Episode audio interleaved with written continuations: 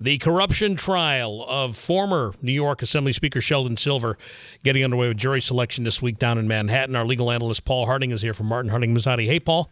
Hey, good morning, Chuck. Good morning, Kelly. Good morning. So, I mean, it's a complicated case, is it not? It is if you if it's as deep as you want to go in this. I mean, it really goes to the heart of uh, uh, did Sheldon Silver, you know, give political favor and then get money in return. I mean, that's sort of the, the Reader's Digest version but sure, there's a lot going on. Now, uh, I guess there, from looking at what the defense is saying, I just get a whiff of uh, some of the defense, and again, I'm really, you know, boiling this down, is basically like, you know, this is just the way business is done in Albany, and he was just a working lawyer, and he really didn't do anything wrong. Sure, you know, I mean that is their defense. The issue with that is going to be is that he's sort of at the top of the food chain, not just a assemblyman or a senator who was kind of following the protocol that was ex- existing in Albany. He was sort of setting that protocol. And lawyers can get referral fees, so that's not the issue. You can refer a case, and you can refer a client, you can get money in return uh, upon the successful conclusion of the case. But here, what they've identified is two areas where he's referring clients to a particular law firm he then is allegedly doing some legislative favors that are going to help that cause and then getting his referral fee. Yeah, they had jury selection yesterday. Is this a lot of information for a jury to try to process? I mean, it is very yeah. complicated, even just from somebody reading it.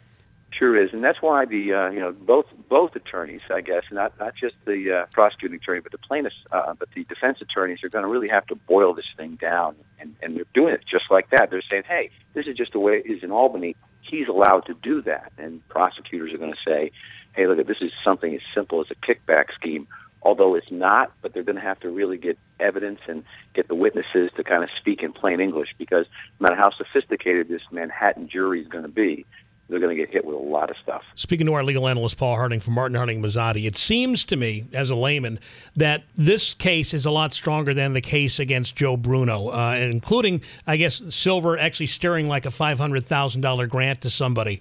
Um, do you think that the, the case against Silver is, is uh, reasonably strong? It is. And uh, the Bruno case never really had a whole lot going on there. Um, but uh, it went on forever, as you know, and then they retried them, and they just couldn't convict because the case was was relatively weak. Here, they they really don't want to see that happen again. So uh, they've got a case here that they feel is strong, and, and I personally think the case is, is substantially different and stronger than it was against uh, Bruno. See, with the Bruno case, to me, it seemed like they were calling it a witch hunt and they were looking for things to try to fit into a crime. This seems like, well, hey, listen, it's pretty cut and dried. This is what he did, and this is why it's illegal. Yeah, and he's going to say, listen, you know, these are things that I would do anyway. This was not a direct result of of uh, me uh, recognizing that if I do this, cases will get referred to a certain law firm and I'll get a fee. This was just the best thing uh, to do legislatively for this group, and so sure, he has a defense, but now it does appear that he's going to have to make that defense work. That the prosecution has a strong you know, case in chief. He's got a great legal team and he's got a ton of money. I mean, don't get me on that now, where he can use all his campaigns, et cetera, to defend himself. But uh, what would you say? Just I know the trial hasn't even started yet. What's your gut feeling? Do you think the odds are in favor of a conviction here? I do. I think that the odds are in favor of conviction, but again, we've got a, a standard of beyond a reasonable doubt. You know, that's that criminal standard, beyond a reasonable doubt. And we've seen jurors do some unique things, uh, even as of recent here. So there should be a conviction as to whether they get him on both and they get him on all these counts he's indicted on.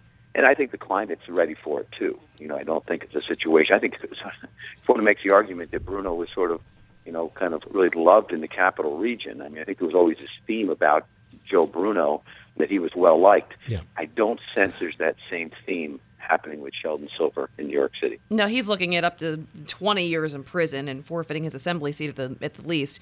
Um, do what do you think he'd actually? I mean, he's 71. I mean, do, he won't get mm-hmm. the full 20 if he's convicted. Do you think?